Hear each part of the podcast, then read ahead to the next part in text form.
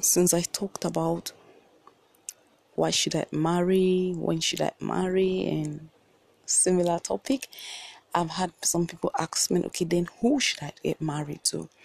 And so I thought today I should just brush on that.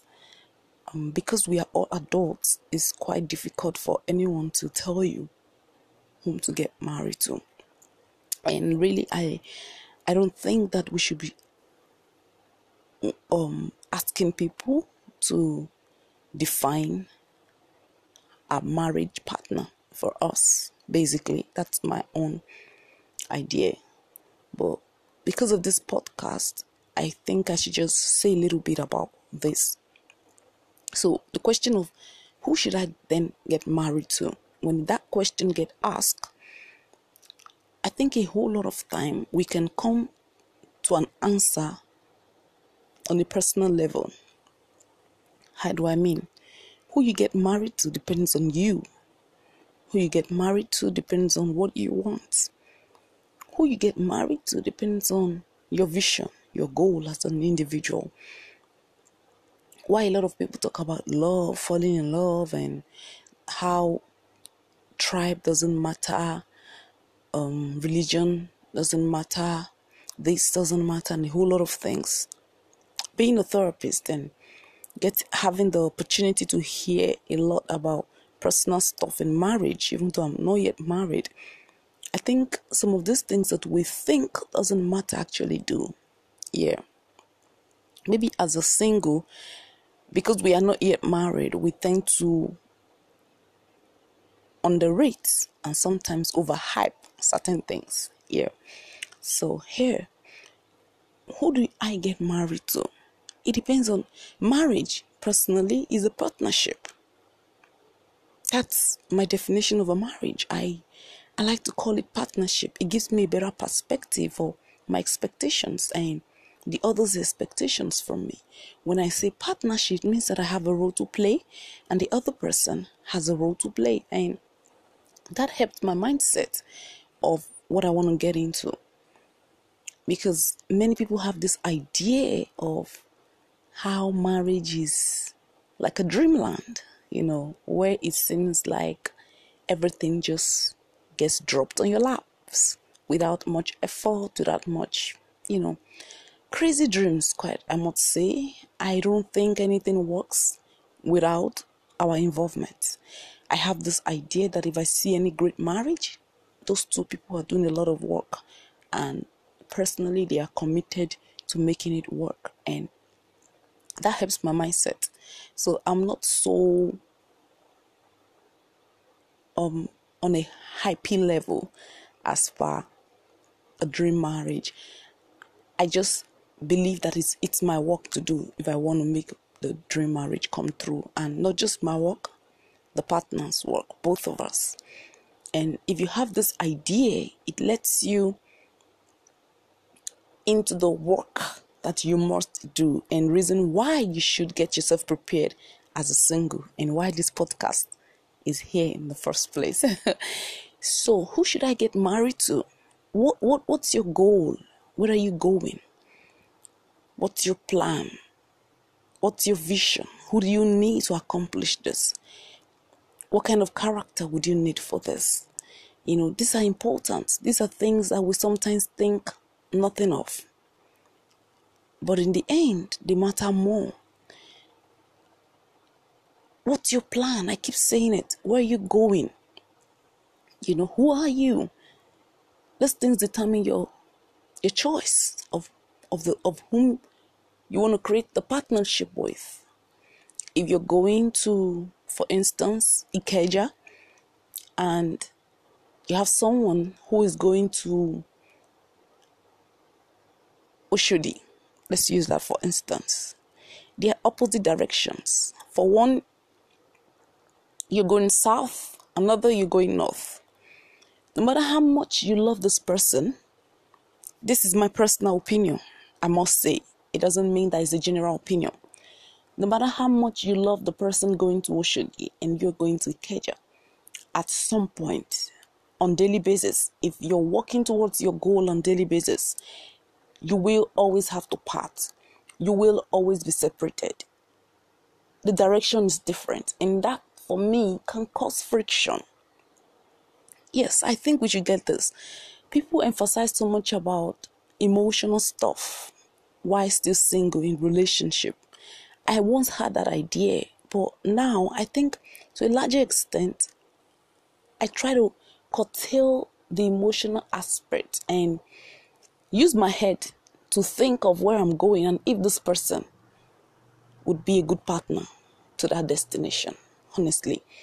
Now, this doesn't mean that love shouldn't be in place. Absolutely, love should be in place. But I think a lot of times we dwell so much on this emotional love that we forget the bigger picture. And when two people gather, and after the ceremony and all of it, the destination, the bigger picture takes more work, more time, and that wears out the love aspect, the emotional aspect. But if both is balanced, where emotion is there, love is there, and then clarity of where I'm going and who I need to get there, what I need to make this journey smoother, I think that to a, to a much, much larger extent makes marriages work more. Because remember, it's partnership. So it has to be from the beginning clear that both of you are partners and you have to be clear about what you're partnering on and if this partnership like a company like a business when two people come together and they want to form a company they don't just say oh because i love my friend i can do business with my friend right yeah they have to think of certain things about this other uh, partner and decide if it will make the partnership work. So why don't we do marriages that way? Why don't we think also with our head and instead of just using our emotions and looking beyond the now because of the emotional feelings and yeah that that's that's how i i see these things a lot. And maybe sometimes it gets a bit too serious having this idea but i don't know if it's right or wrong. I'm not saying this is how it should be done but i'm saying this is how i see it. Partnership and having the idea of marriage as a partnership it's it just makes you realize that you have a role to play. I have a role to play. We both have a role to play for this to work. And so love is important. Attraction sure but again i don't know who you are some people don't dwell on those things so that's why i say it can be really difficult to tell someone this is what you should look at for in marriage for me i I try to focus on this partnership and you factor. Dealing when you are clear about the you factor, your aspect of life, it makes who to come in as a partner easier. You know where you're going, you know what you need to get there, you know who, who will be better for you at that place where you're going, and you know the characteristics of this person. You know, so that's that gives you an idea of what to look out for, right? And for the emotional aspect, I for one cannot be with somebody that I'm not attracted to. Yeah, so I have to find a balance between this attraction and partnership idea. You know, I think attraction really matters because it would be very bad to get married to somebody that you're not sexually and bodily attracted to. Because while we think of partnership and head thoughts, the heart matters. You know, and and because you don't want to have a sexless marriage. I don't think it's it's worth it. Yeah because sex is a big deal in marriage. So attraction yes. Are you attracted to this person? What makes you attracted to this person? You know and a whole lot of that. Emotions are important um, physical looks i don't know some people it doesn't matter to some it matters those things are personal they're on your own i can't tell you what to look out for in a guy because I'm a lady. I can't say, oh, because I love tall guys, you should also go for tall guys. And then you get the shorter guys ask, asking you at lovely people, and you say, oh, I just want to marry a tall guy. And then you block yourself the opportunity of having a great relationship. So those things are fleeting. You know, there's no permanent seat to them. The most important thing is, like I said, having the idea of partnership. And I think that would help your decision and help your perspective and help you um, on your considerations for whom you want to marry. That that's how I say it. Because when you know where you're going and the things you want to do there, you you you're, you're very careful to pick someone who would support this vision, right?